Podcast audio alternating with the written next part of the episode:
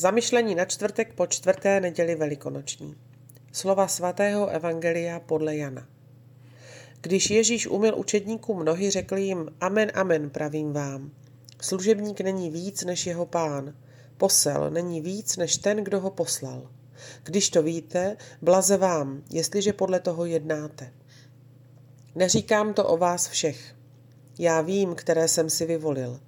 Ale ať se naplní výrok písma. Ten, kdo jí můj chléb, zvedl proti mně patu. Už teď vám to říkám, dříve než se to stane, abyste uvěřili, až se to stane, že já to jsem. Amen, amen pravím vám, kdo přijímá toho, koho já posílám, přijímá mne. Kdo však přijímá mne, přijímá toho, který mě poslal. Stejně jako u filmů, které nás na začátku přenesou do minulosti, si dnes naše liturgie připomíná pasáž, která patří k zelenému čtvrtku. Ježíš umývá nohy svým učedníkům. Toto gesto, čteno z velikonoční perspektivy, tak znovu získává trvalou platnost.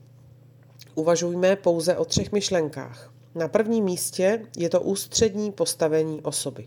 V naší společnosti se zdá, že výkonnost je měřítkem hodnoty člověka. V rámci této dynamiky je snadné považovat lidi za nástroje. Nesmírně snadno se navzájem využíváme.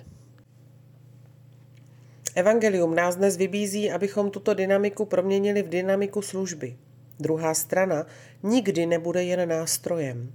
Spíše půjde o to, abychom žili spiritualitu společenství, kde se ten druhý, citujeme-li svatého Pavla Jan, Jana Pavla II., stane někým, kdo mi byl dán a je pro mne darem, kterému máme dát prostor.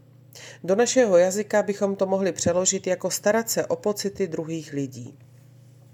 Záleží nám na pocitech druhých lidí? Nasloucháme jim, když k nám mluví? Když to víte, blaze vám, jestliže podle toho jednáte, říká svatý apoštol Jan. Možná právě proto se mistr neomezuje jen na vysvětlení. Raději přímo vtiskne učedníkům do paměti své gesto služby, aby je okamžitě předal paměti církve. Mementa, které se stane gestem, opakovaným znovu a znovu. V životě tolika rodin, tolika lidí. A nakonec varovný signál. Ten, kdo jí můj chléb, zvedl proti mě patu.